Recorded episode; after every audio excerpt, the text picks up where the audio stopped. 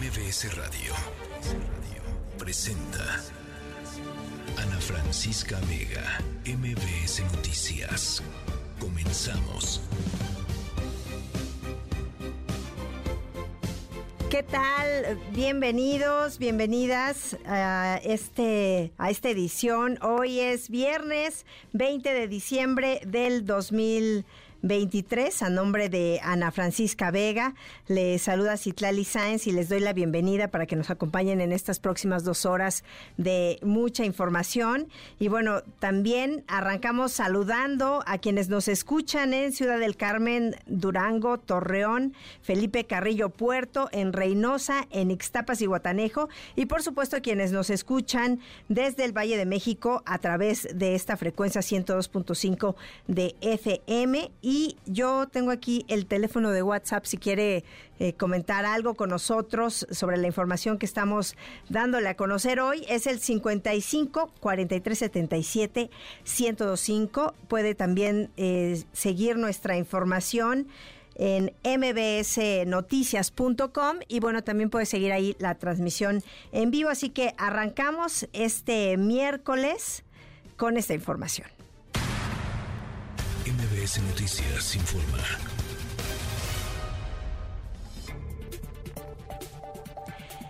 Y bueno, continúan, ya seguramente usted lo ha sentido, continúan bajas las temperaturas en la Ciudad de México y nuevamente también hay una alerta de frío en la Ciudad de México. Son cinco las alcaldías aquí en la capital del país que tienen esta alerta por frío, pero mi compañero Juan Carlos Alarcón siempre pendiente de esta información. Te escuchamos, Juan Carlos. Bienvenido, buenas tardes. Hola, Citlali, me da gusto saludarte. Muy buenas tardes. La Secretaría de Gestión Integral de Riesgos y Protección Civil de esta capital activó la alerta amarilla por pronóstico de bajas temperaturas para el amanecer del jueves en cinco alcaldías.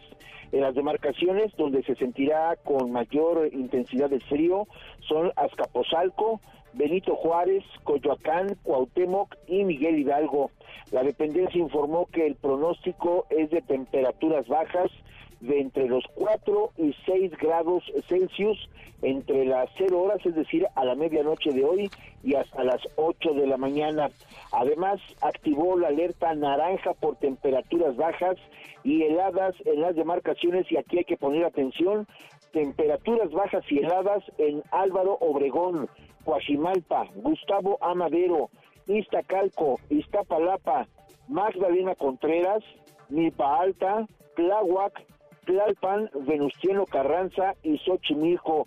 El comportamiento del frío ahora es distinto en eh, que en días anteriores en Citlali, donde solamente se reportaban las heladas en las partes altas de las demarcaciones, sin embargo, ahora se suma Gustavo Amadero, Iztacalco, Iztapalapa, Tláhuac y una parte de Venustiano Carranza, que ahora ahí justamente pues se sentirá eh, las temperaturas de entre 1 y 3 grados Celsius durante este mismo periodo, es decir, de las 0 horas a las 8 de la mañana, pero en algunos sitios la sensación térmica es de hasta 0 grados. A diferencia de días anteriores, son más alcaldías donde impactará el frío con mayor rigor.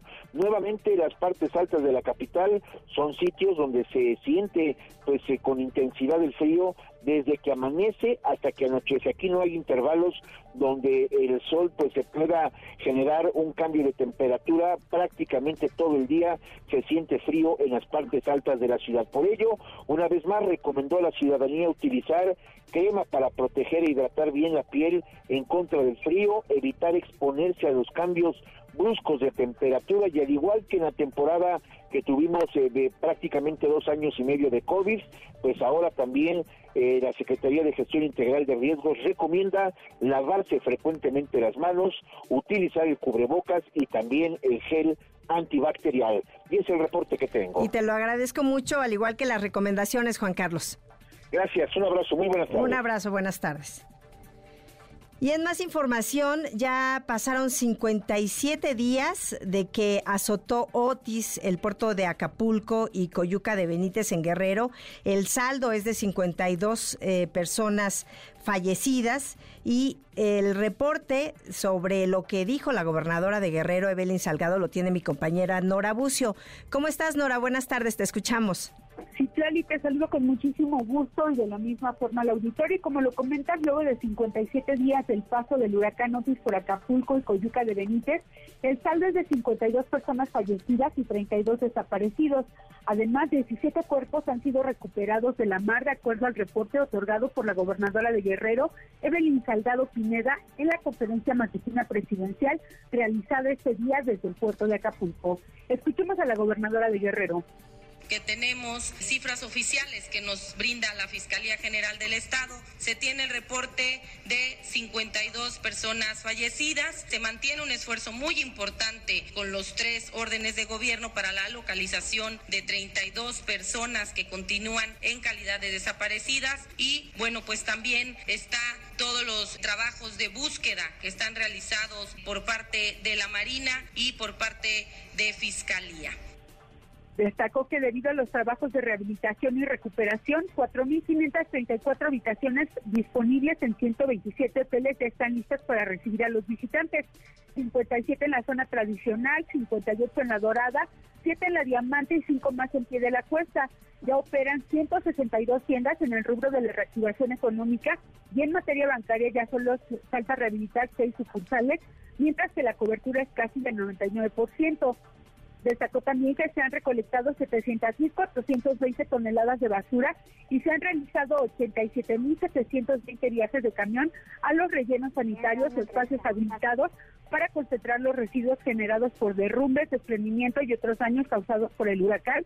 Por su parte, el secretario de la Marina, Rafael Ojeda, señaló que se han realizado 139 búsquedas de personas, 100 de estas en el mar y 7 por aire. Escuchemos al secretario de la Marina personas desaparecidas en la mar tenemos un reporte de 24, de las cuales hemos recuperado 17 cuerpos.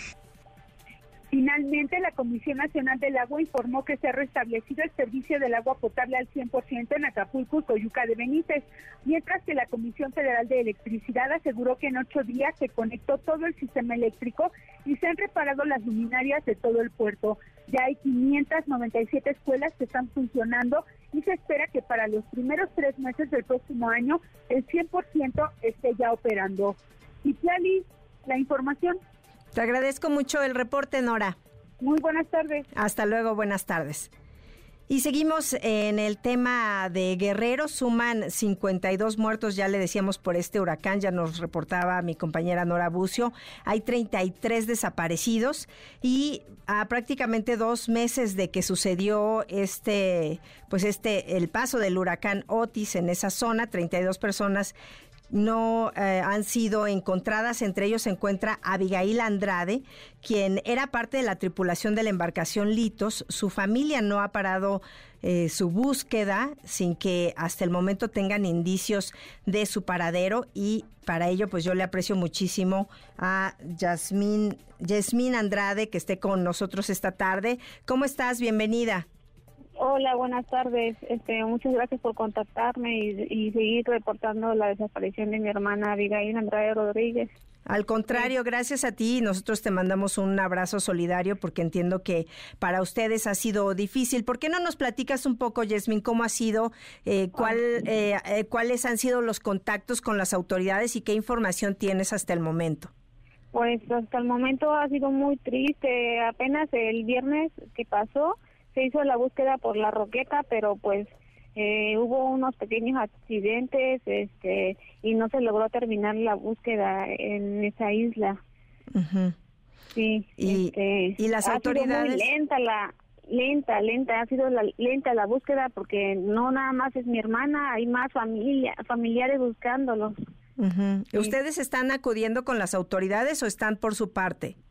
Eh, pues estamos acudiendo con las autoridades y por nuestra parte, sí, seguimos, seguimos en la búsqueda de mi hermana, pues no vamos a descansar hasta encontrarla.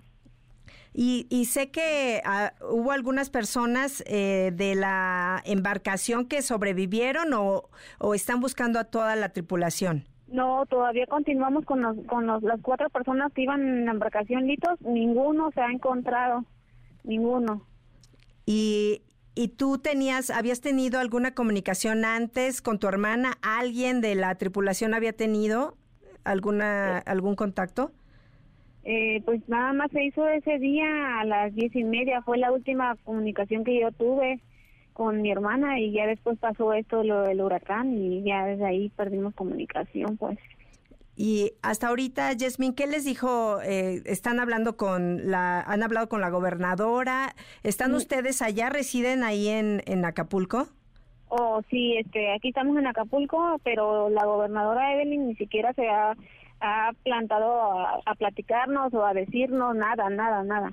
Nosotros hemos dirigido a la base naval y ahí es por, porque este, nos hemos estado moviendo con los de la Marina o, o, se ha sido, ha- ha- hemos salido a recorrido.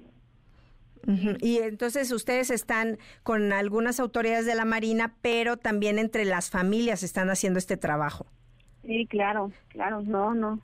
Y de lo, Créeme que este está muy lento, eh, aunque digan que según están buscando, no, no, es mentira eso. Y de lo que ustedes han visto, así como no- nos comentas que no es, eh, pues no están tan apegadas las declaraciones a la realidad, de los familiares que los están acompañando, ¿han encontrado a alguien? ¿Han tenido suerte de, de encontrar a alguien, aunque no sea de esta misma tripulación? Eh, no, no, la verdad, lamentablemente no. No, hay mucha gente desaparecida y lamentablemente en lo que hemos recorrido nosotros no hemos encontrado a nadie más. Sí. Y la Secretaría de Marina les dice que van a continuar, o sea, no hay un anuncio de que no han encontrado y no van a, a suspender la, la búsqueda. Pues este, siempre y cuando estemos nosotros presionando a la Marina y se haga la búsqueda, porque si uno no presiona, ellos no hacen nada. Sí. Pues vamos a estar muy pendientes. ¿Algo más que quieras que quieras comentar? Pues que, que, esa es la realidad. Hay muchas personas desaparecidas todavía, muchos familiares con los corazones rotos, porque pues aún no tienen noticias de, su- de sus familiares y pues pues que se siga haciendo la búsqueda como debe de ser, que no descansen y que hagan todo lo posible por encontrarlos. Sí, nosotros entendemos cómo se sienten y les mandamos un abrazo. Ojalá que, que continúen y que pues tengan suerte en esta búsqueda, Yasmín. Sí, sí, muchas gracias. Y bueno, tenemos los micrófonos abiertos. Gracias. Hasta luego. Es Hasta luego. Yasmín Andrade, hermana de Abigail. Eh, una Abigail pues está desaparecida, es parte de la tripulación de la embarcación Litos, que lamentablemente pues eh, tuvo estas afectaciones porque el huracán Otis azotó hace ya eh, pues 57 días le decíamos. Así que bueno, nosotros continuamos. Ana Francisca Vega, NMBS Noticias. Estamos escuchando a Julieta Venegas, Mala Memoria, y es que iniciamos nuestra historia sonora de hoy con esta canción, ya que pues queremos hablar de eso. ¿Usted tiene buena memoria, mala memoria? ¿Son de los que se acuerdan de todo? ¿Tienen detalles de cuando iban a la primaria y salían al recreo, con quién jugaban, qué comían? ¿O pues de los que se nos van los cumpleaños, de los seres queridos, las edades. Pues en la historia sonora de hoy no les vamos a hablar de personas con mala memoria. Nuestros protagonistas de hoy en realidad son todo lo contrario, porque les vamos a hablar de un grupo muy especial que recientemente causaron sensación en la comunidad científica precisamente porque tienen una excelente memoria, envidiable memoria diría yo. Así que de eso vamos a platicar más adelante.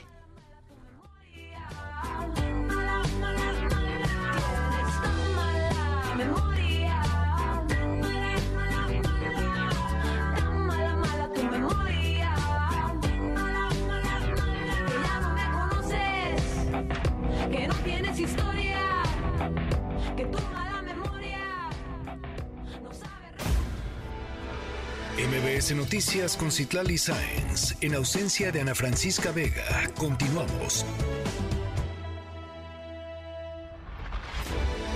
MBS Noticias con Citlali Sáenz en ausencia de Ana Francisca Vega. Continuamos. MBS Noticias informa.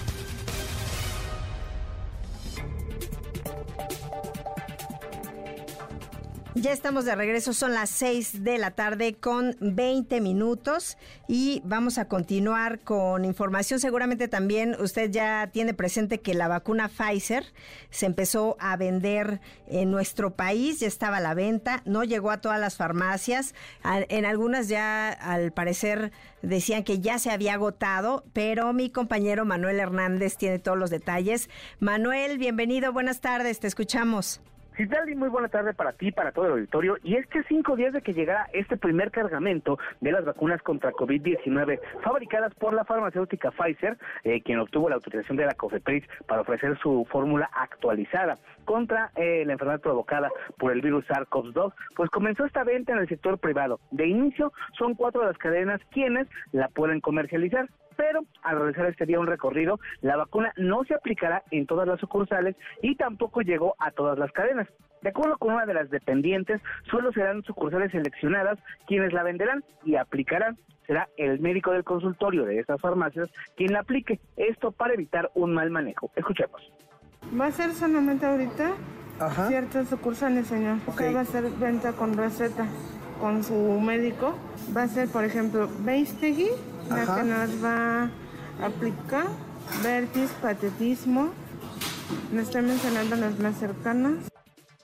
Desde temprano varias personas se dieron cita para hacer fila y poder alcanzar a vacunarse, ya que no tenían la certeza de cuántas unidades se venderían o qué tan rápido se acabarían. Tal es el caso de Omar Fortis, quien tras haber conocido dónde estaba esta vacuna, pues fue por ella. Escuchemos. En realidad primero fui a otra farmacia de, la misma cadena, pero cuando fui allá me dijeron que solamente los que tenían consultorio la podían aplicar. Entonces ya me dirigí para acá, no está tan lejos.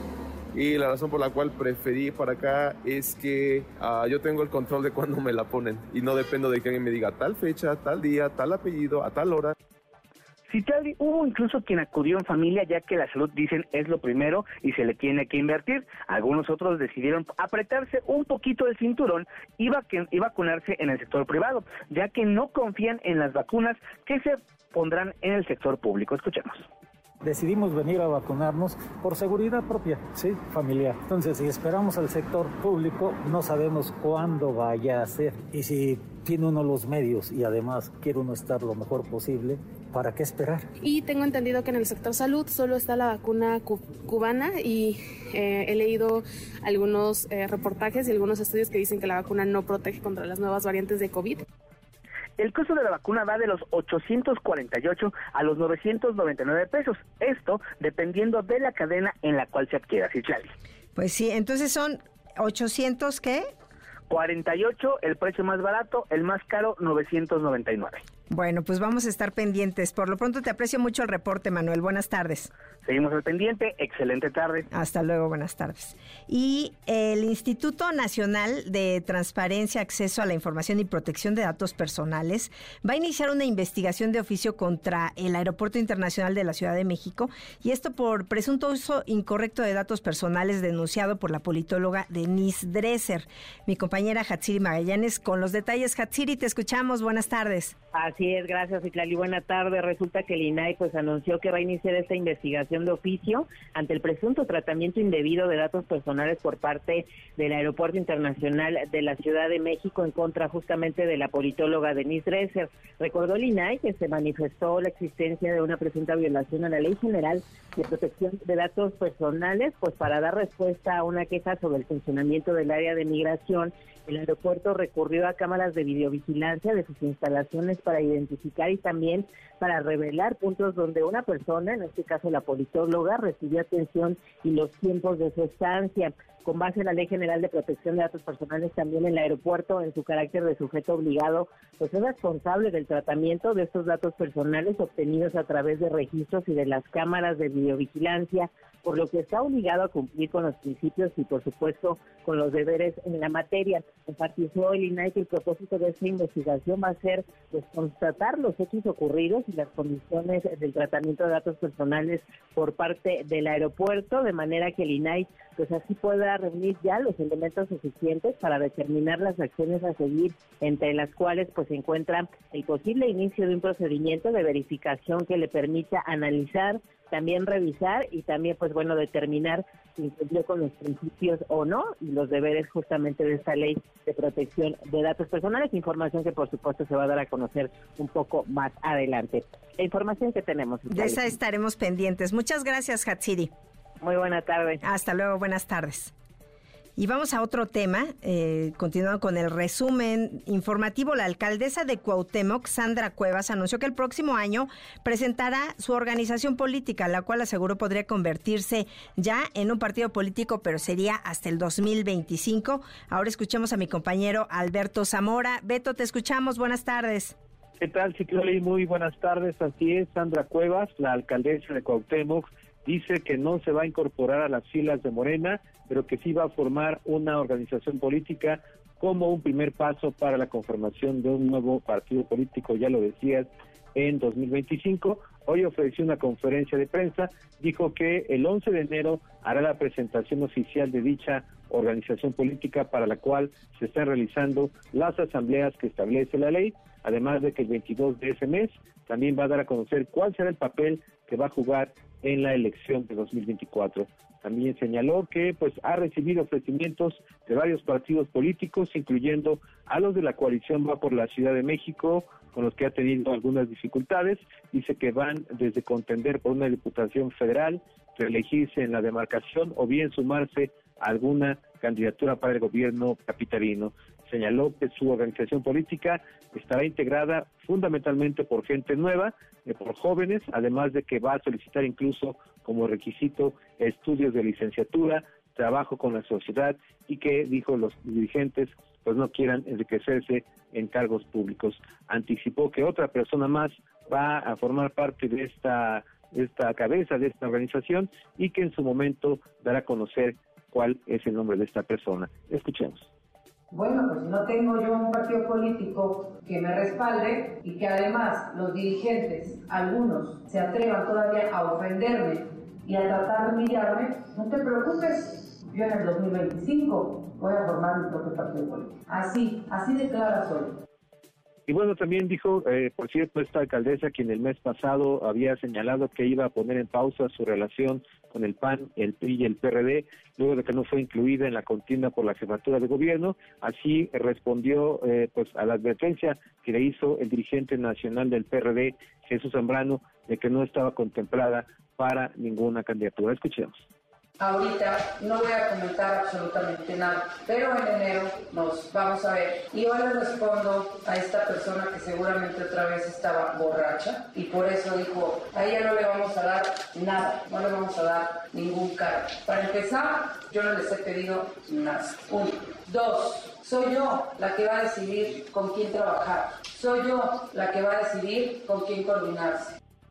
Y bueno, también abordó temas relacionados directamente con la demarcación. Anunció que en los primeros días de enero pondrá en marcha una, una versión, así lo dijo, remasterizada del operativo Diamante. Dice que se pondrá en orden el espacio público. Se va a prohibir la operación de franeleros en colonias como Roma, Condesa, Cuauhtémoc, Juárez, San Rafael y Doctores. También señala que se van a revisar que los santos y los bares cumplan con las disposiciones en materia de protección civil y que no afecten a vecinos con ruido excesivo. También dice que no se recogerá la basura durante un mes en aquellos lugares que hayan que estén siendo utilizados como tiraderos clandestinos. Esto para, pues, de alguna manera obligar a los ciudadanos a que tiren los residuos en los lugares que corresponden. Citlali, parte de lo que se dio a conocer este día. Bueno, te agradezco mucho el reporte, Alberto. Gracias, buenas tardes. Hasta luego, buenas tardes. Y ahora nos vamos a otro tema y es que Morena y el Revolucionario Institucional impugnaron el acuerdo del INE mediante el cual se aprobó el mecanismo extraordinario para designar a los funcionarios del instituto. Es ahora mi compañero René Cruz quien tiene todos los detalles. ¿Cómo está René? Te escuchamos. Buenas tardes. Hola Citlali, muy buenas tardes. Como bien comentas, Morena y el PRI impugnaron ante el Tribunal Electoral del Poder Judicial de la Federación este acuerdo del Instituto Nacional Electoral mediante el que se aprobó el mecanismo extraordinario para designar a los funcionarios de la institución. Estos dos recursos de apelación Citlali, eh, mismos que se presentaron el día de ayer, fueron turnados a la magistrada Mónica Soto Fregoso, quien deberá elaborar los proyectos de resolución para someterlos a discusión en el Pleno de la Sala Superior del órgano jurisdiccional. Cabe recordar que dicho mecanismo establece que la presidenta del INE, Guadalupe Tadei, tiene un plazo de 30 días naturales para presentar las propuestas para ocupar las titularidades de la Secretaría Ejecutiva, así como de las direcciones ejecutivas y unidades técnicas vacantes. En caso de que alguna o varias de estas propuestas Itlali no logren ser aprobadas, se nombrará a las personas encargadas de despacho conforme a lo siguiente, al siguiente procedimiento. Para la Secretaría Ejecutiva se nombrará la persona encargada de despacho dentro de las personas titulares de la Junta General Ejecutiva, quien permanecerá en ese cargo por lo menos 12 meses. Para el caso del resto de las direcciones ejecutivas y unidades técnicas, las personas encargadas de despacho deberán formar parte de la estructura del área cuya encargaduría se le encomiende ocupar un cargo inmediato inferior. Al finalizar este plazo de un año, la titular del INE podrá proponer a la persona que haya ocupado la encargaduría de despacho para ocupar la Secretaría Ejecutiva, la Dirección Ejecutiva o unidad técnica correspondiente. En ningún caso, las personas rechazadas por el Consejo General podrán ser designadas como encargadas de despacho. Citlali, el reporte que tengo. Muchas gracias, René, por el reporte. Buenas tardes. Hasta luego, buenas tardes. Ana Francisca Vega, NMBS Noticias.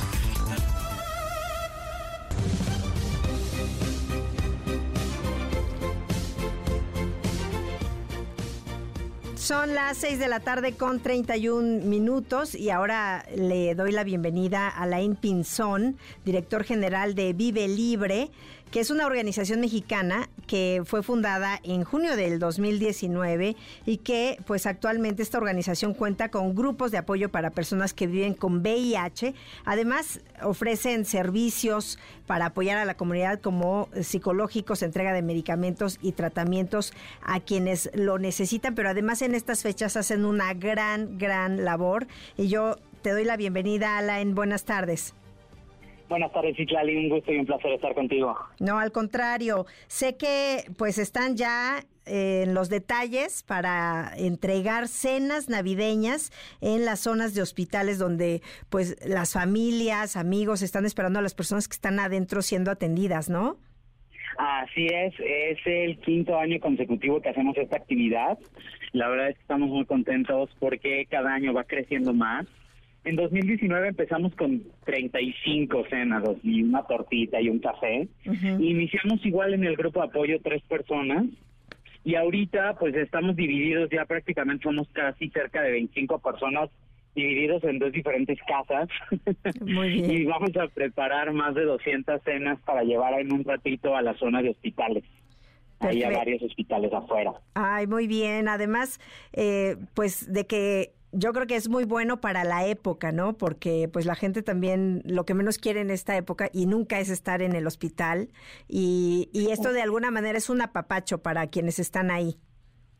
Sí, sobre todo porque pues la verdad es que estando esperando, estar esperando a una persona que está hospitalizada es eh, muy difícil, incluso más difícil que la persona que está hospitalizada, porque la persona que está hospitalizada está atendida, ¿no? Tiene una cama, no pasa frío, tiene sus comidas, ¿no? Si están en, óptimas condiciones, pero eh, la familia es la que lleva prácticamente todo en ese momento y estamos en una época en donde pues vivimos muchas cosas, ¿no? Muy bonitas y creo que la gente que está fuera de los hospitales no tiene ahorita esa posibilidad y llevarles una cena, un obsequio, café caliente, pan dulce, una cena caliente, creo que los anima un poquito y pues obviamente también para que se puedan sentir un poquito mejor y que puedan seguir acompañando a su familiar que están esperando a que salga pronto y que ojalá que salgan pronto. Sí, además de que en esta zona de hospitales donde van a acudir ya en un ratito, mucha gente viene de algunos estados de la República, no son residentes necesariamente de la ciudad. Sí, porque pues son la gran mayoría institutos especializados. Está el Instituto Nacional de Enfermedades Respiratorias, el Instituto de Nutrición, Cancerología, está el Hospital General Gea González, está incluso psiquiatría.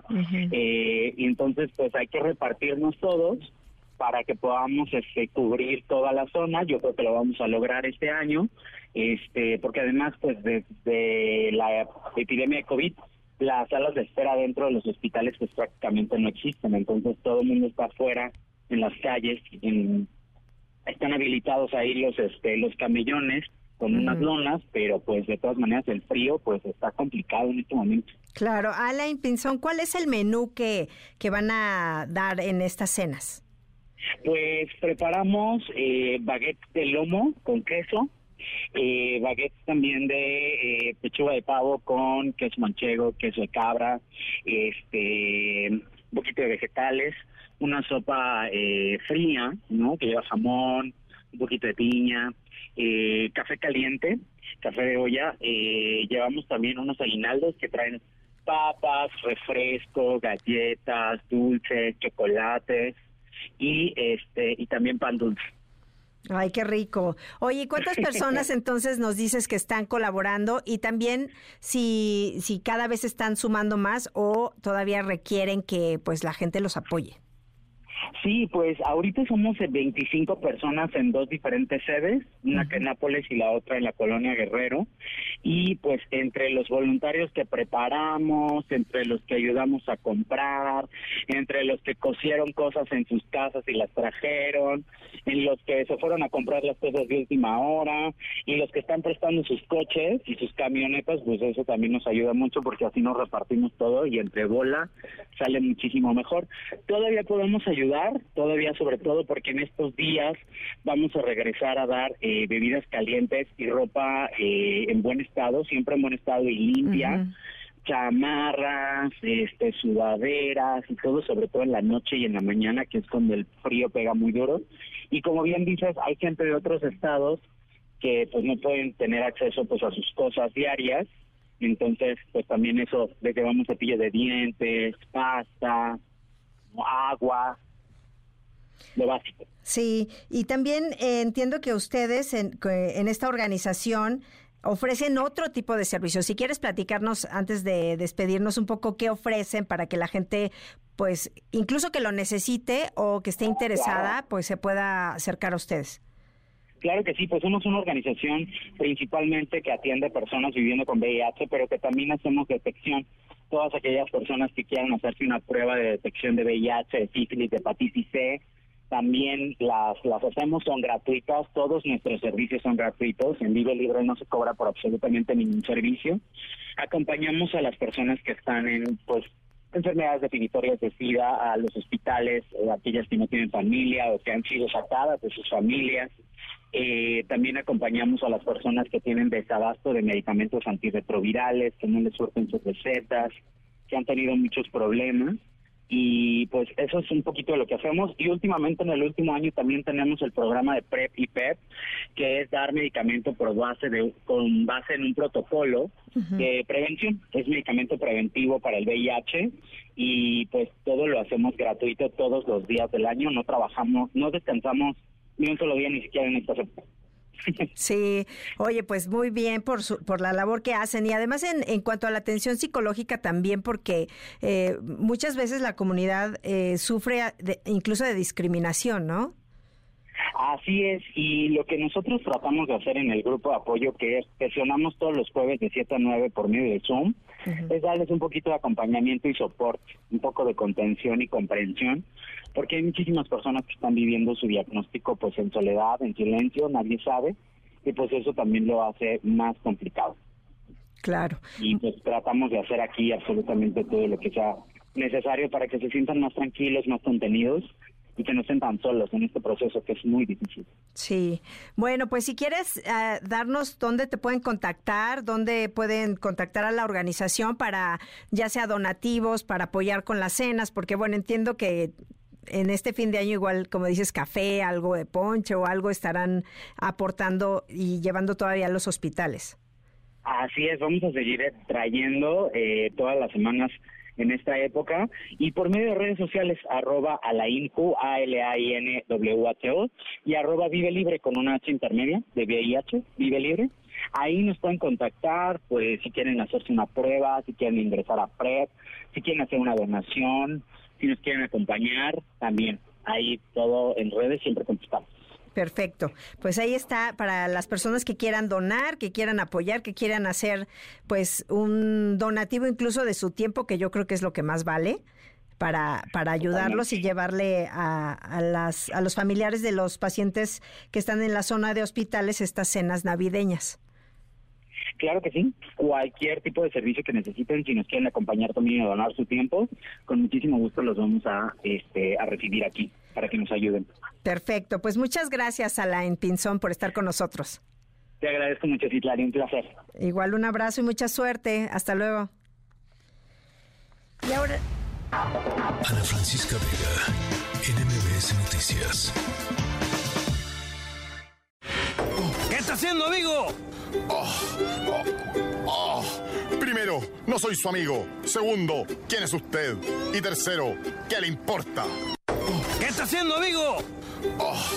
Estamos escuchando a Juan Bodó, que él es reportero estrella del programa de noticias chileno de caricaturas, que se llama 31 Minutos, un clásico de la infancia de muchos. Y bueno, afortunadamente, hoy les traemos la historia de unos protagonistas que son mucho, pero mucho más amigables que este Juan Bodó, que de hecho estos protagonistas son tan amigables y su amistad es tan fuerte y, y, duradera que no solo ha superado los años, sino que también ha superado todas las expectativas de nuestros protagonistas. Porque las estrellas de nuestra historia sonora de hoy forman parte de un gran descubrimiento, todo gracias al poder de la amistad. Así que de eso ya les contaré más adelante el final.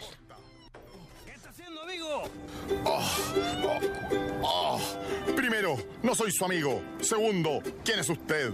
Y tercero, ¿qué le importa? MBS Noticias con Citlali Sáenz. En ausencia de Ana Francisca Vega, continuamos.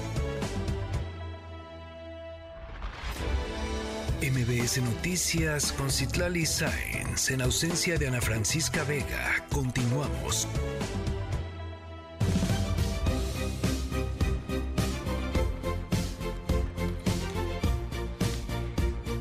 Gracias por continuar con nosotros. Son las 6 de la tarde con 46 minutos.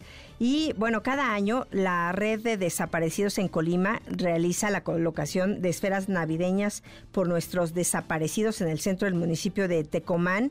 Para platicar sobre ello, le aprecio muchísimo a María del Carmen Sepúlveda Gómez, representante de la red de desaparecidos en Colima. Bienvenida, buenas tardes. Buenas tardes, muchas gracias. Eh, ¿Por qué no nos platica qué eh, están ahorita, cómo están recordando, cómo están exigiendo a las autoridades la atención para que los ayuden en la búsqueda de personas desaparecidas y los atiendan? Bueno, pues como desde hace cinco años estamos poniendo las esferas con las fichas de nuestros desaparecidos en los municipios de Colima, que es Tecomán, Colima, Villa de Álvarez, eh, Comala, eh, Cuauhtémoc, los lugares donde alcanzamos, hasta donde alcanzamos a ponerlas, pues. este Y eso es para que no se les olvide también a todos los, los colimenses de que no se les olvide que tenemos desaparecidos, que seguimos buscándolos y pues nada, esta es una, una parte de la exigencia que nosotros hacemos al gobierno, que, que, se, que siguen ahí, que no se nos olvide y que a ellos tampoco se les olvide que tenemos desaparecidos. Sí, María del Carmen, ¿cuántas eh, personas estiman ustedes que están desaparecidas en el estado?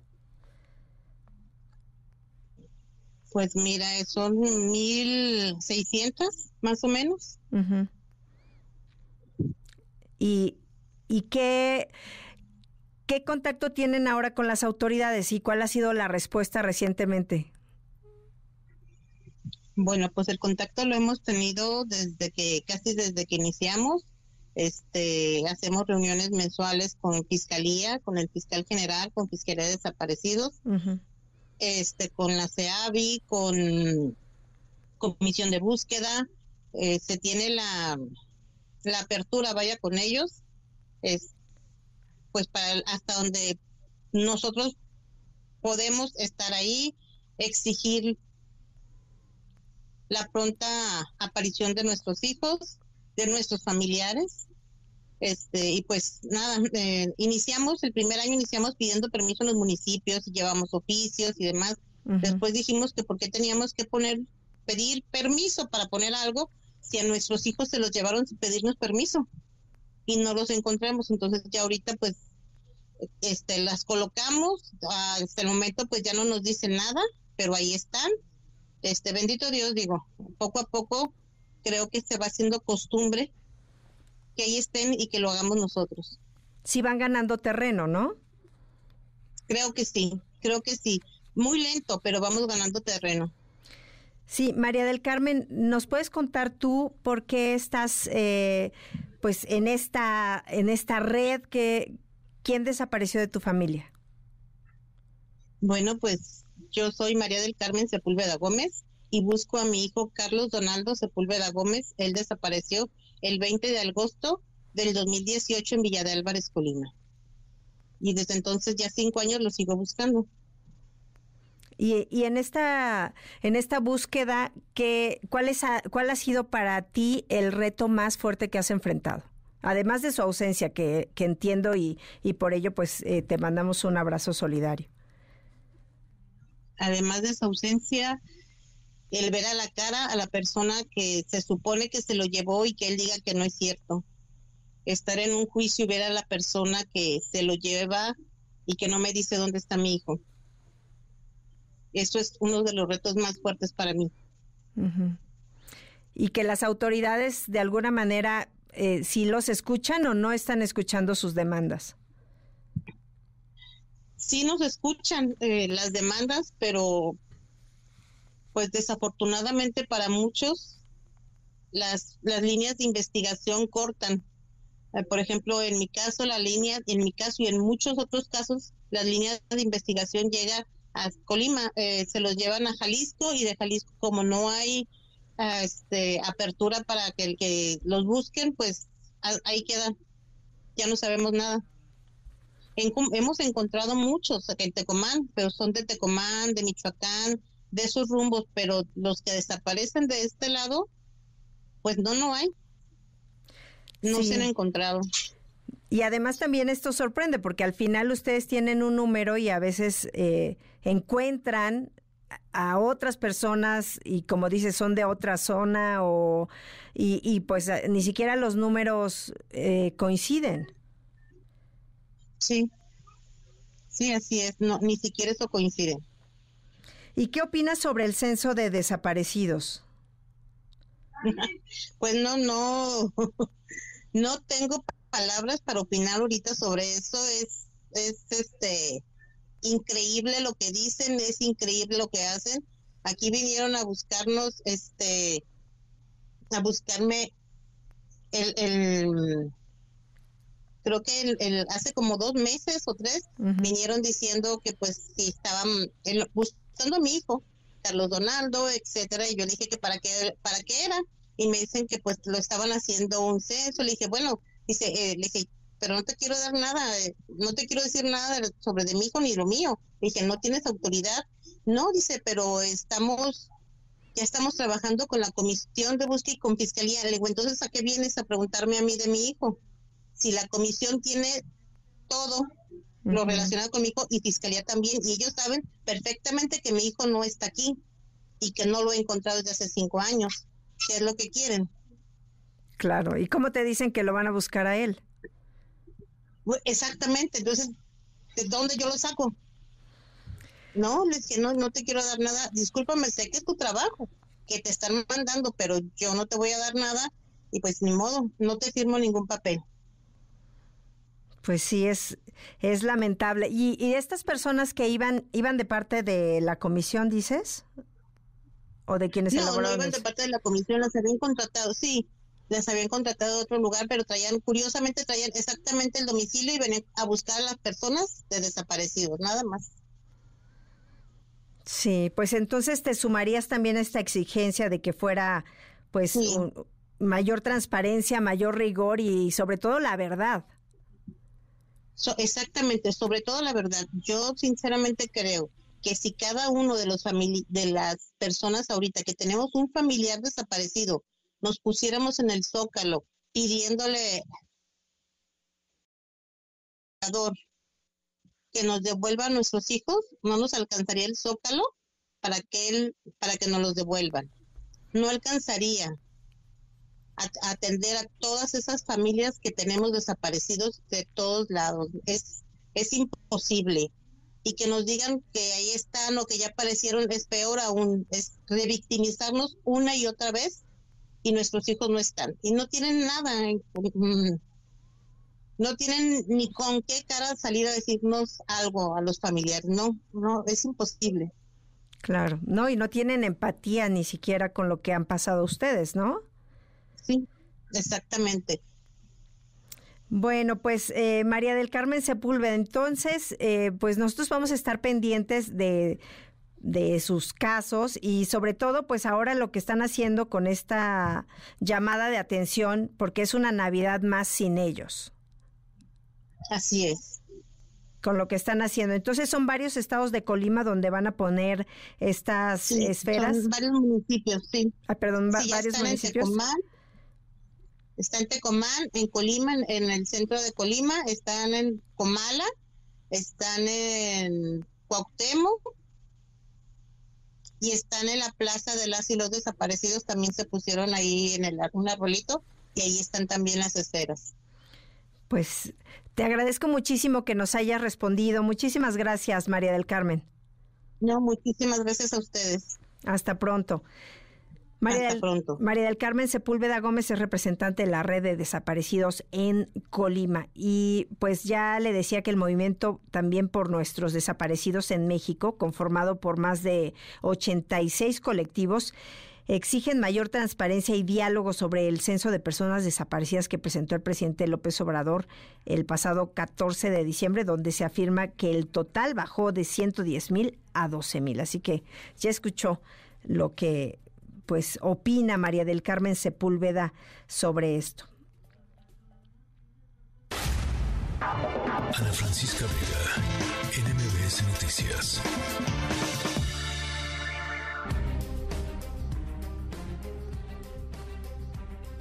Y bueno, tenemos más información. Ahora le doy la bienvenida a mi compañero Adrián Jiménez, que tiene información del PAN en el Congreso Capitalino. Adrián, te escuchamos. Bienvenido, buenas tardes.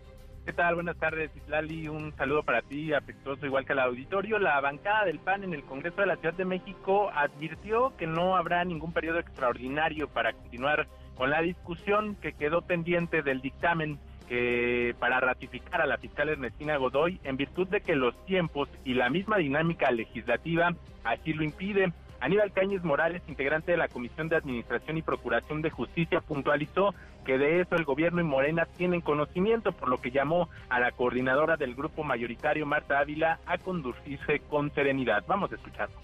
Hacemos un llamado a la coordinadora de Morena en el Congreso de la Ciudad de México para que se comporte con seriedad y no busque engañar a las capitalinas y los capitalinos. La ley orgánica y el reglamento del Congreso es muy específico. Para poder convocar a un periodo escenario de sesiones, este tiene que ser avalado por la Comisión Permanente.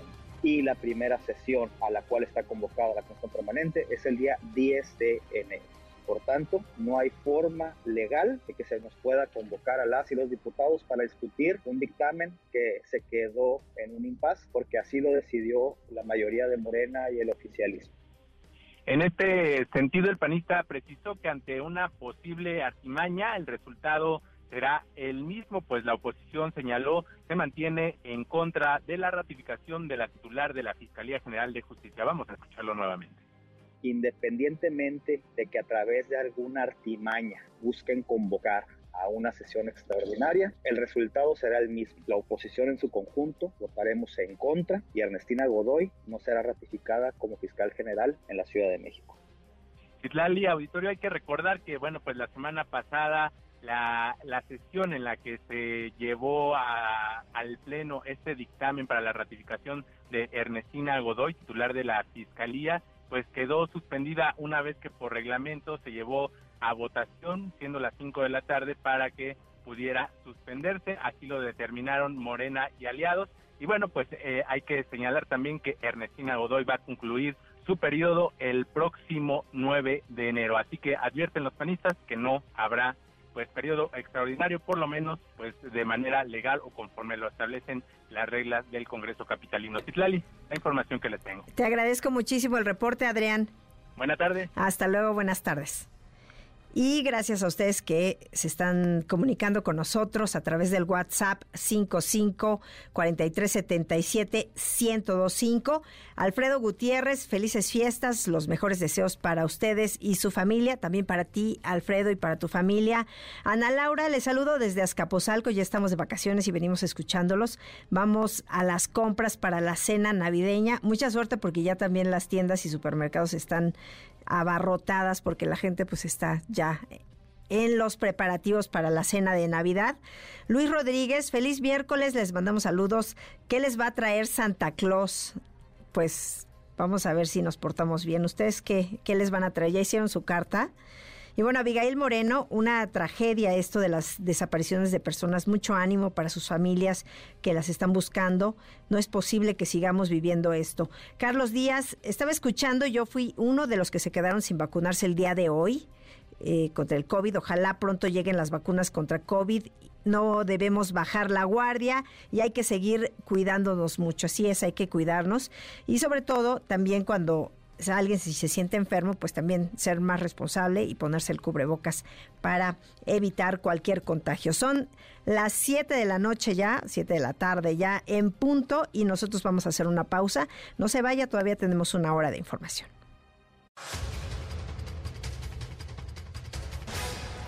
MBS Noticias con Citlali Sáenz, en ausencia de Ana Francisca Vega. Regresamos.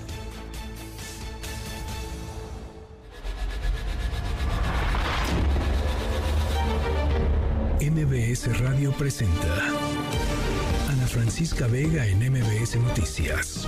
Continuamos. Son las 7 de la noche ya con 9 minutos. Gracias por seguir con nosotros en MBS Noticias. Soy Citlali Sáenz a nombre de la titular de este espacio informativo, Ana Francisca Vega. Le doy la bienvenida a esta segunda hora de información. Gracias por seguir escuchándonos y también por ponerse en contacto con nosotros. Les recuerdo nuestro número de WhatsApp 55 43 77 1025. Está muy fácil. 55 43 77 1025. En esta siguiente hora vamos a tener a Arturo Magaña y bueno, también vamos a, hablar. Arturo Magaña nos va a dar las mejores recomendaciones de cine y streaming que ustedes pueden ver en estos días que para muchos son de vacaciones. Además, también la chef Areli Lugo nos va a hablar del origen de la cena navideña. Usted qué va a cenar. Ya está, ya nos decían algunos de, de nuestros oyentes que están en los preparativos, en las compras. Así que, pues usted platíquenos. Al ratito vamos a tener el origen de la cena navideña y ahí a lo mejor puede comentarnos también usted lo que va a preparar o si tiene una receta súper secreta, familiar, que la pueda compartir. Así que, por lo pronto, seguimos con la información. Las 3 esta tarde. El Consejo Nacional Ciudadano del Sistema Nacional de Búsqueda rechazó el informe del presidente Andrés Manuel López Obrador, que ya le platicábamos, que afirma existe una reducción de 110.964 registros a 12.377 personas desaparecidas. Mi compañera Nora Bucio tiene los detalles. Nora, te escuchamos de nueva cuenta. Buenas tardes. Así es, Citlali, te saludo con gusto y de la misma forma la auditoria. Como lo comentas, ante estas declaraciones exigieron que el gobierno federal publique las listas de las personas que colocó en las cinco subclasificaciones, principalmente la que identifica a las personas que supuestamente fueron encontradas, a efecto de que las familias puedan revisar y verificar en qué subclasificación colocaron a su ser querido. Denunciaron además la falta de transparencia en el proceso que culminó en el informe, violando principios establecidos en la Ley General en materia de desaparición, en las recomendaciones y observaciones del Comité de Naciones Unidas contra la desaparición forzada y revictimizando a los familiares de personas desaparecidas porque dicen que descalifican su legítima exigencia de participación directa y a la verdad y la justicia. Por lo anterior, exigieron al gobierno federal y a los estatales que asuman su obligación legal de investigar a través de las fiscalías general y locales, recabando datos e indicios para buscar, identificar y encontrar a sus desaparecidos. Y las personas desaparecidas dijeron no son un número ni botín político electoral, son seres humanos con el derecho a ser buscados, víctimas de procesos de impunidad que permitieron su desaparición, concluyeron los integrantes de este consejo. Citlali, la información. Muchísimas gracias, Nora. Muy buenas noches. Hasta luego, buenas noches. Y en más, la Comisión de Derechos Humanos de la Ciudad de México emitió una recomendación a la Fiscalía Capitalina. ¿Por qué fue esta determinación? Alberto Zamora, te escuchamos. Buenas tardes otra vez. ¿Qué tal, Citlari? Muy buenas tardes. Así es, la Comisión de Derechos Humanos de la Ciudad de México emitió esta recomendación a la Fiscalía Capitalina por actos de tortura cometidos durante la detención ilegal y arbitraria de una persona con discapacidad. El documento recomendatorio señala que un joven con discapacidad psicosocial fue detenido en mayo de 2019 por una decena de elementos de la Policía de Investigación, los cuales sin uniforme y sin identificarse, lo subieron a una camioneta donde lo torturaron física y psicológicamente, lo acusaron de delitos contra la salud en su modalidad de narcomanudeo porque supuestamente portaba dos bolsas con marihuana. Sin embargo, pues al no poder sostener la acusación, fue liberado y entregado a autoridades del Estado de México que también lo acusaban del mismo delito. Y bueno, y al presentarse esta recomendación, la presidenta de la Comisión de Derechos Humanos, Nacheli Ramírez, denunció que la tortura y los tratos crueles, tratos crueles e inhumanos son pues, una práctica todavía recurrente en la Ciudad de México. Escuchemos.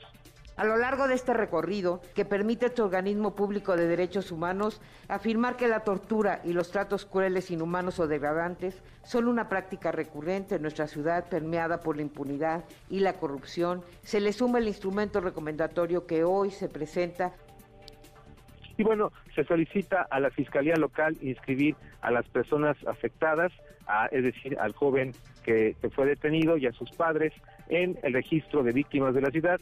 También se deberá facilitar la ayuda necesaria a cada una de las víctimas y, desde luego, la reparación del daño. Citali, mi información. Te lo agradezco mucho, Alberto. Gracias, buenas tardes. Hasta luego, buenas tardes. ¿Y qué tenemos hoy en el mundo? Álvaro Morales, te escuchamos. Hola Citlali, muy buenas tardes a ti y a todos nuestros radioescuchas. Pues hoy nos vamos a Buenos Aires, la capital de Argentina, en donde se llevaron a cabo las primeras marchas y protestas masivas en contra del recién inaugurado gobierno de Javier Milei. Lleva tan solo 10 días como presidente y ya tiene protestas en su contra. La fecha, este 20 de diciembre, se eligió en conmemoración de la crisis social del 2001 en las que protestas masivas que se dieron los días 19 y 20 de ese, de ese diciembre en las calles terminaron con la muerte de 39 manifestantes en tan solo dos días, un estado de sitio de cinco días y la renuncia del entonces presidente Fernando de la Rúa. En redes sociales, múltiples personas denunciaron que la policía argentina abordó, se subió a varios autobuses de transporte público con el fin de inspeccionar y grabar a todos los pasajeros de estos bondis, como les dicen los colectivos argentinos, para ver si llevaban algún signo de ir a participar a las manifestaciones. Así que no solo se subieron, sino que empezaron a grabarlos con un celular y a checar sus cosas, a a esculcarlos. Manifestaciones como las que hay que decirlo, el propio Javier Milei llegó a participar hace tan solo unos años. De la misma forma, se denunció que hubo camiones o colectivos en los que sí se desalojó a los pasajeros para evitar que llegaran a sus destinos, para evitar que pudieran llegar a la Plaza de Mayo, que es donde se, que es donde se dirigían todas las marchas. Escuchemos justamente el momento en que una de estas inspecciones por los policías en el transporte público se llevaba a cabo. Empezó la represión, empezó la requisa militar. Buena suerte. ¿No nos van a pedir los documentos? Opa, opa, opa, opa. Opa, opa. Nos están filmando, gente, nos están filmando. Esta es la represión. Esta es la represión de Macri y toda la derecha. Los manifestantes salieron a las calles este día a pesar de las amenazas presidenciales de retirar los apoyos sociales como la asignación universal que es un pago de 22 dólares que hace por cada menos 18 años, a quienes salieran a manifestarse, en el que era tan solo el quinto día de su mandato, o sea, hace cinco días, el gobierno de Milei ya había advertido en un nuevo plan de seguridad que presentaron que buscarían crear un registro de todas las organizaciones y personas que consideren obstruyen o bloquean el tránsito vial y de todas las personas que participen en cualquier tipo de manifestación. De la misma forma, el gobierno anunció una línea telefónica anónima para poder denunciar a cualquier persona u organización que se ve involucrada en estas marchas. Hasta aquí lo que tenemos de Argentina, Citlali. Muchísimas gracias, Álvaro. Muchas gracias a ti. Hasta luego. Ana Francisca Vega, NMBS Noticias.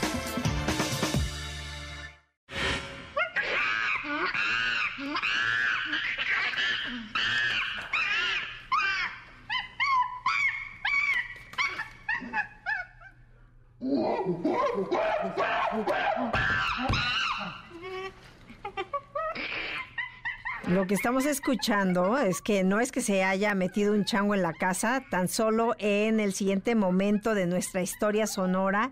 Es muy sabido para todos, o por lo menos para casi todos, que los humanos y los simios en específico, especies como los chimpancés, tienen mucho en común. Somos similares genéticamente casi en un 99%.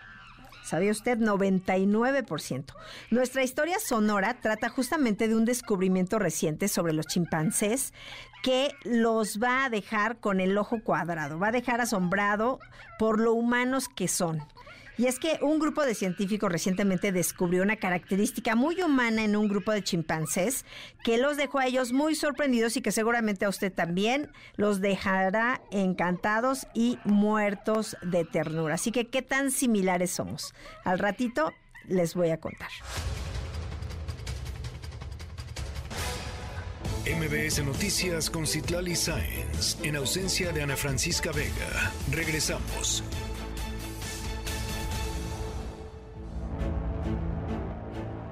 MBS Noticias con Citlali Sáenz en ausencia de Ana Francisca Vega. Regresamos.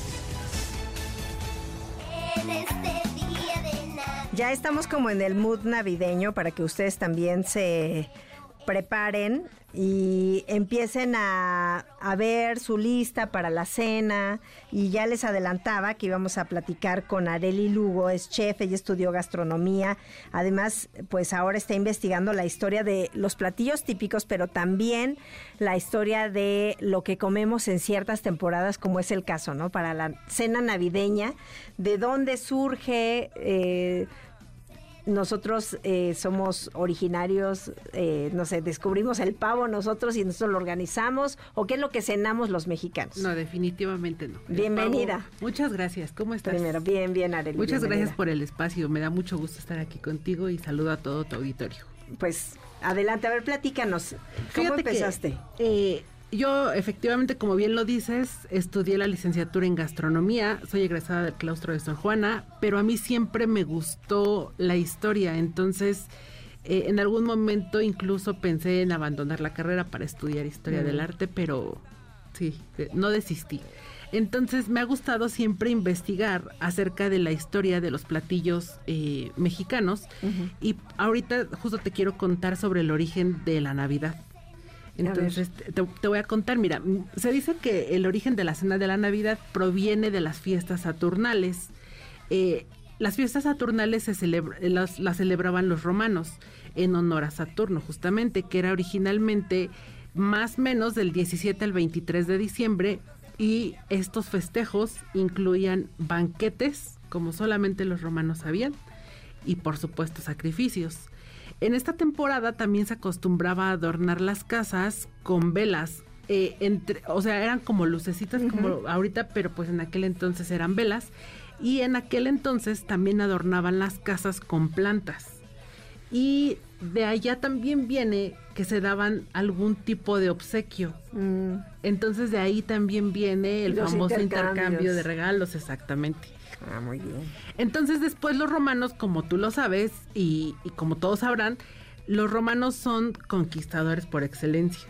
Entonces llegan a Gran Bretaña y a otros países europeos, los cuales fueron llevando sus costumbres, pero también los locales empezaron a adecuar sus tradiciones a las costumbres que llevaban los conquistadores. Entonces, en aquella época, los festines de, de Saturno, como te decía, las fiestas saturnales, incluían carnes de caza. Por ejemplo, jabalís, venados, lo que te puedas imaginar, porque en aquel entonces era lo que se comía, pero también, por supuesto, vino. O sea, Ah. no podemos dejar el vino el- Fuera de la celebración. Sí, no, no, no, no, no, no. Eh, aproximadamente en 1523, el pavo llega a Inglaterra, igual, traído, eh, se- traído por los romanos, y de inmediato se vuelve popular para las celebraciones de fin de año, que son estas que estamos platicando. Pero también las carnes de caza seguían muy presentes porque eran lo que había en esa época. Después los ingleses invaden Norteamérica. Entonces los ingleses se llevan el pavo a Norteamérica, se lo traen, y el pavo empieza a ser muy común primero para acción de gracias y después para Navidad. Entonces mucha gente dice, no es que el pavo es gringo como todo, no es cierto. El pavo viene de Europa, el pavo, no el guajolote, porque ahorita te voy a contar las diferencias sobre el pavo y el Ah, guajolote, porque es completamente diferente. Y fíjate que es muy importante mencionarte y mencionarles a todos tus radios, radioescuchas que en México todas nuestras celebraciones tienen un toque religioso. Si tú le preguntas a tu abuelita, a tu tía, a todo mundo, te dicen Navidad sí, pero es el nacimiento del niño Jesús.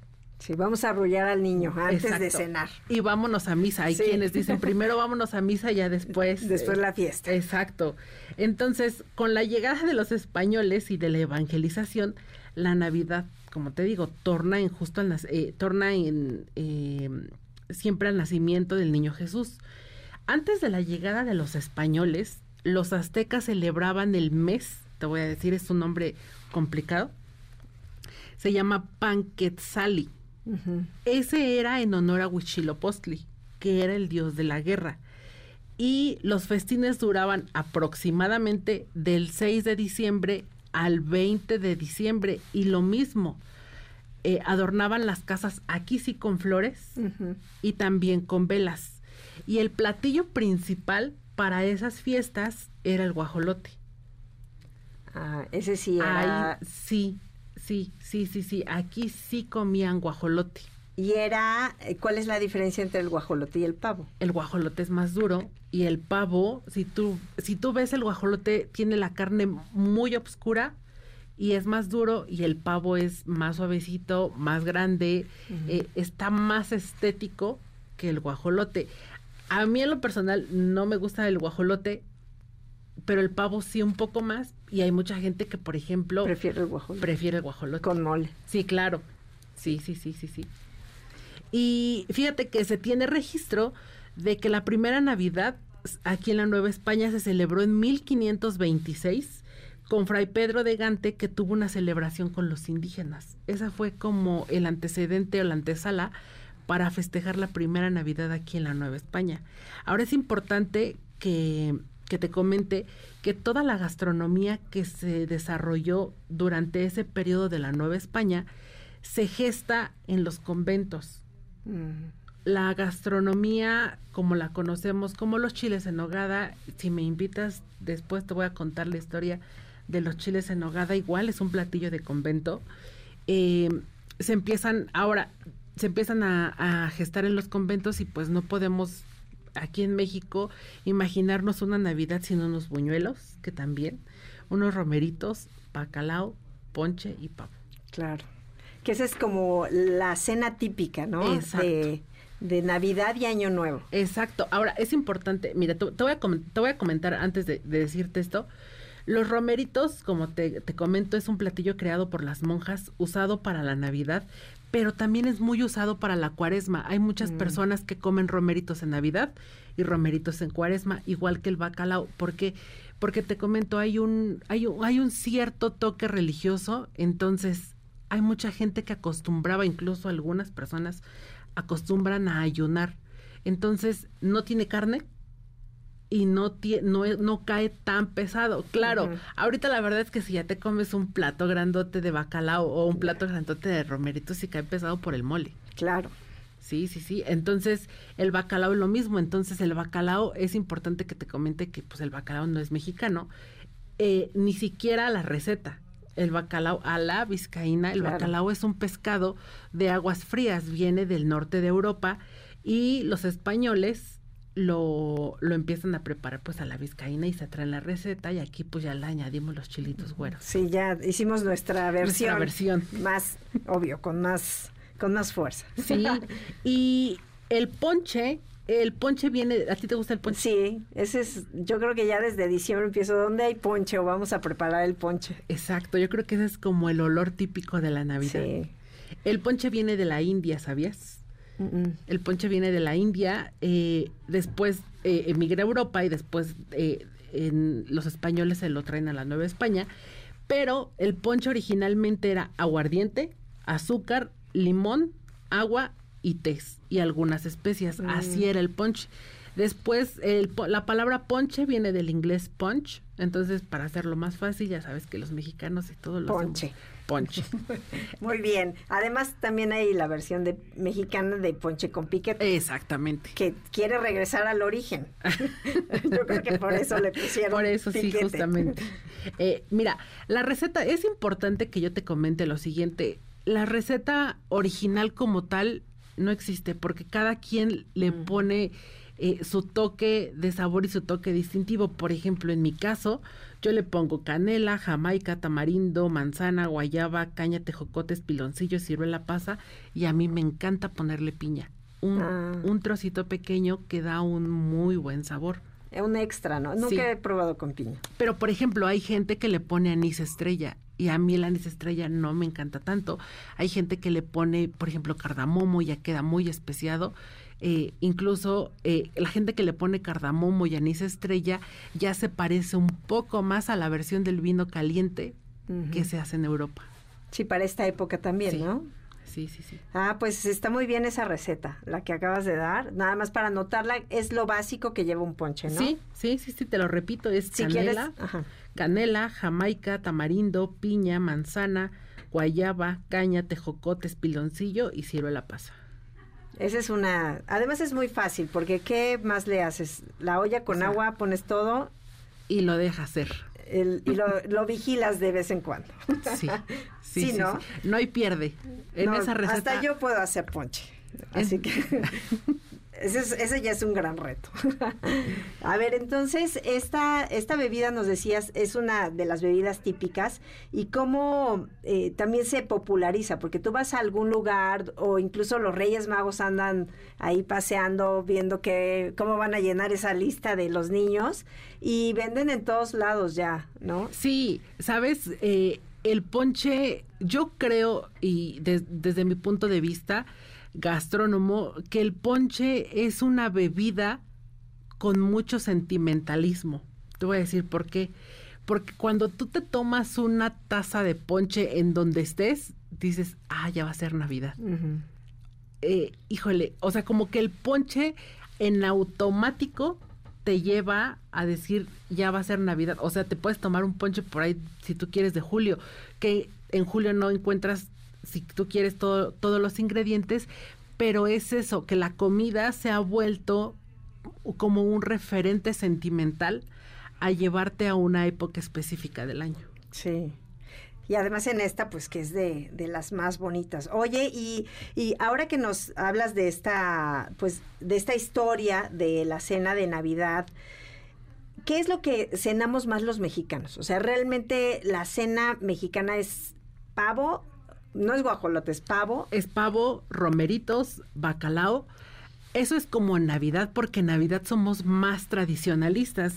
Eh, fíjate que, eh, como, lo, como lo mencionas al principio de, lo mencionas al principio de la entrevista, me he dedicado a investigar la historia de cada platillo y el, el pozole es un platillo típico, sí, de fiestas eh, mexicanas en septiembre, pero se ha vuelto un platillo de celebración. O sea, tú vas al cumpleaños de la tía, la abuelita, quien sea, y dicen, hay pozole, lo ligas a un platillo de celebración.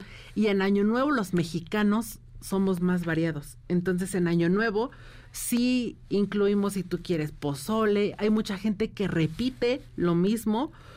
Y hay, por ejemplo, quien dice, híjole, ahora no sé, no me alcanzó para hacer eh, el bacalao y los romeritos juntos y pues ni modo, en Navidad como romeritos y en Año Nuevo bacalao. Eso también es un... Eh, eso también es sí un problema, porque la verdad es que las cosas, te, te, quiero comentar más o menos, el año pasado hice un comparativo y el año pasado me gasté aproximadamente 390 pesos en hacer unos romeritos para 6, 7 personas, bien comidos. Y este año la misma receta me gasté 520 pesos. O sea, es un aumento significativo. Eh, para el bacalao el año pasado fueron 620 pesos y este año fueron 800 pesos. Entonces estás hablando de 180 pesos de diferencia. Claro que sí se encarece y, bueno, también eso de alguna manera muestra cómo está la situación, ¿no? De, del país. Sí, sí. ¿Cuánto nos cuesta la cena? Exacto. El ponche eh, el año pasado fue 281 pesos y este año 355. Mi invitación y mi recomendación para ti, para tu auditorio, es que se organicen en familia y que hagan una cena con el famoso traje. Ese sería también para ayudarse, ¿no? Sí, claro. Oye, y pues yo te agradezco muchísimo para pues que estés con nosotros, que nos des eh, esta información sobre la historia, que nos compartas estas recetas y nada más dinos dónde te puede seguir la gente para que si quiere algún dato, alguna receta que le ayudes a el 24 en la mañana. El 23 mejor, para no andar con las prisas.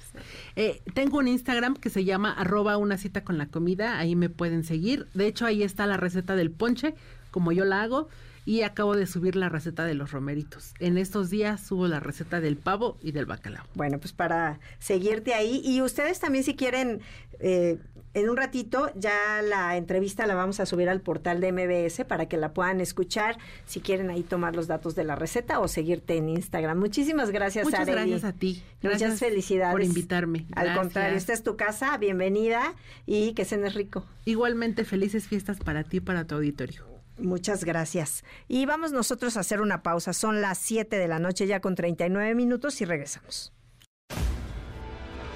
MBS Noticias con Citlali Sáenz. En ausencia de Ana Francisca Vega. Continuamos. MBS Noticias con Citlali Sáenz. En ausencia de Ana Francisca Vega. Continuamos. Corre cámara. Cine. Series. Streaming. Con Arturo Magaña. Arturo Magaña, bienvenido. ¿Qué nos recomiendas hoy? Hola querida Citlali, amigas, amigos, ¿cómo están? Muy buenas noches. Qué gusto saludarlos. Hoy quiero platicarles de una película increíble que ya llegó a los cines de México, que a mí me llena de mucho orgullo, primero porque se trata de una cinta espectacular y segundo porque es la nueva película de uno de los directores más talentosos que tiene el cine mexicano. Se trata de Amad Escalante, quien regresa al cine de su país para estrenar Perdidos en la Noche, la nueva película de su filmografía, ahora protagonizada por Esther Expósito, por Bárbara Mori, por Juan Daniel García, por Fernando Bonilla y por María Fernanda Ocio. Esta película trata sobre Emiliano, quien vive en un pueblo minero en México y quien es motivado por un profundo sentido de justicia para buscar a los responsables de la desaparición de su madre activista, quien se había manifestado en contra de una compañía minera internacional. Al no recibir ayuda de la policía ni del sistema judicial, Emiliano encuentra una pista que lo lleva a la excéntrica familia de los Aldama, integrada por un famoso artista, por su esposa célebre y también por su hermosa hija. Después de conseguir trabajo como empleado en la casa de esta familia, la determinación de este personaje interpretado por Juan Daniel García Treviño lo llevará a descubrir los secretos que se encuentran debajo de la superficie. Para conocer más de esta gran, gran película que ya pueden ver en muchos cines del país, quiero presentarles aquí primero unas palabras de Juan Daniel García, el protagonista de la gran película mexicana Ya no estoy aquí, y también de Amate Escalante. Escuchemos. Fue bien raro porque yo, yo no tuve un casting como tal, ¿sabes? Este, yo conocía la historia, conocía todos los personajes, porque trabajé en la, en la agencia de casting que estaba llevando este casting de esta película hace en el 2019, me acuerdo. Yo no, son, yo no sabía que, que, iba a ser esta película, ¿sabes? No sabía fue el que... primero que vi, pero el último que escogí. Porque entré, a la, entré al salón del cast, donde estábamos haciendo casting estaba platicando con Bernardo Velasco, que, que, es el director de casting, de cómo quería que fuera el personaje y no sé qué. Y luego ahí estaba Juan Daniel y dije, pues como él, más o menos. y pero él era el que estaba haciendo la cámara del, del casting. Pero bueno, de todas formas, seguimos el trámite de buscar caras hasta que empezó a Juan Daniel a hacer más y más réplica con actores y actrices. Iba dándome yo cuenta más y más que era el indicado realmente, ¿no? Entonces entré y ahí estaba él en el primer día de casting. Vale mucho la pena celebrar el talento y el trabajo que ha tenido Juan Daniel García Treviño. Eh, quien desde Ya no estoy aquí, esta película de Fernando Frías de la Parra, ha sorprendido con los papeles que la ha interpretado. Destaca La Civil de Teodora Mijay eh, del 2021 y también Manto de Gemas de Natalia López, una película que incluso ganó el premio a Mejor Dirección en el Festival de Berlín, así como El Norte sobre el Vacío, la película de Alejandra Márquez Abela que se convirtió en la gran ganadora del Ariel 2023 al llevarse el premio a la mejor película del año. Además de ser parte de series como Ogly o de películas como Adolfo de Sofía Ausa. Juan Daniel estelariza esta película de Amat Escalante y esto me contó sobre ser dirigido por este gran cineasta mexicano. Más allá de, la historia y, este, y del personaje y de trabajar con la estrella que ustedes conocen que es Amat Escalante, yo conocí a Matt, ¿sabes? Yo conocía a la, la, persona, ¿no? Este, a quién era Matt realmente, ¿sabes? Yo no había visto sus películas, no, no lo conocía, este, pero mm, su generosidad, como lo chido que eres, yo dije, yo quiero trabajar en esta, en esta película, yo quiero, yo quiero estar ahí, ¿sabes? Y siempre le decía yo a Bernardo, imagínate, güey, estaría increíble que, que, yo hubiera hecho casting o lo que sea, ¿sabes? Pero nosotros nunca quisimos entrometernos ahí, ¿sabes? Este, pero a mí lo que me atrajo de, hacer esta, esta película fue este, trabajar con, contigo, ¿sabes? Como coincidir contigo, ¿no? Eso fue como lo que más me, me prendió de hacer la película, ¿no? Ya después construir el personaje, este, las memorias, todo esto fue increíble también, doloroso. Estar ahí las memorias entre búsquedas, ¿sabes? De internet, de, historias reales, ¿no? Ese se volvió algo personal. ¿Cómo ves, Emiliano? ¿Sabes quién es Emiliano? ¿Para qué me contratas si ya sabe quién soy? Yo creo en el poder sanador del arte. Pues no es tanto para ver la realidad, sino para ver una mirada sobre lo que nos está pasando y reflexionar, pero no como una lección, sino como una experiencia que se da en este país. Creo que no es nada nuevo, digo, así, así es la, la creación literaria, la creación artística de pinturas y, y cine pues eh, es contar las historias que nos rodean. Creo que ahorita a veces como, como estamos usando cosas muy del presente, pues pareciera que estamos explotando la situación actual, pero pues creo que eso es tal vez una percepción momentánea. Parte clave de lo que mencionas es sí, el, el uso en una narrativa, en una ficción de la realidad, y eso es lo que la película también aborda. Este artista que está inspirado por Emiliano, el personaje Juan Daniel, que con la tragedia que él está viviendo, él está siendo inspirado y con eso crea algo para él y que, en teoría también le va a ayudar a, Emiliano. Y ahí hay una cuestión delicada y moral que me interesaba explorar para en ciertas situaciones que podría ser ambiguo, que, cuál es la, el interés del creador ante esta, estas tragedias, ¿no? Para mí.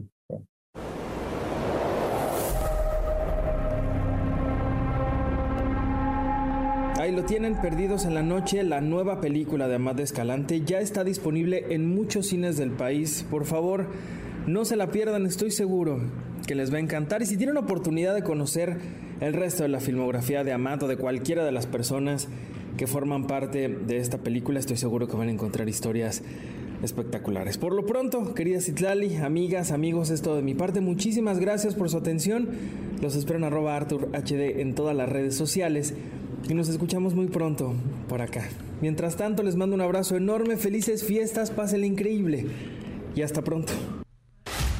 Ana Francisca Vega, NMBS Noticias. Los amigos son amigos para siempre y por siempre las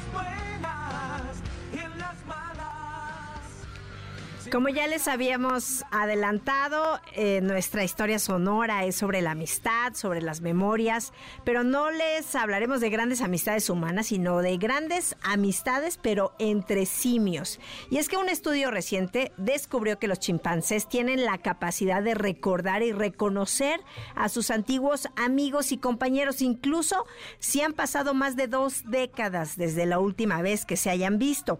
Esto significa que los chimpancés y los bonobos, que son otra clase de chimpancé, tendrían la mejor memoria del reino animal. Es un honor que solía pertenecer a los delfines. Para comprobar esto, científicos de la Universidad de Berkeley en California sentaron a 26 primates y los pusieron frente a dos fotografías, una de un chimpancé desconocido y otra de algún viejo amigo de ellos. Descubrieron que los chimpancés pensaban mucho, pasaban mucho más tiempo viendo las fotos de sus conocidos. El caso más notable fue el de Luis, un chimpancé que reconoció a su hermana y a su sobrino a pesar de llevar más de 26 años separada de ellos. Así que ellos tienen la mejor memoria y por supuesto este lazo también de amistad, como ya descubrieron los científicos de la Universidad de Berkeley. Y bueno, con esto llegamos al final de esta emisión. A nombre de Ana Francisca Vega, soy Citlali Sáenz. Le agradezco muchísimo que nos haya acompañado y lo invito a que se quede con José Ramón Zavala de Autos y más. Y por supuesto con la programación de MBS. Que tenga un excelente miércoles. Muy buenas noches. Hasta mañana. MBS Radio presentó Ana Francisca Vega. Información para todos. MBS Noticias.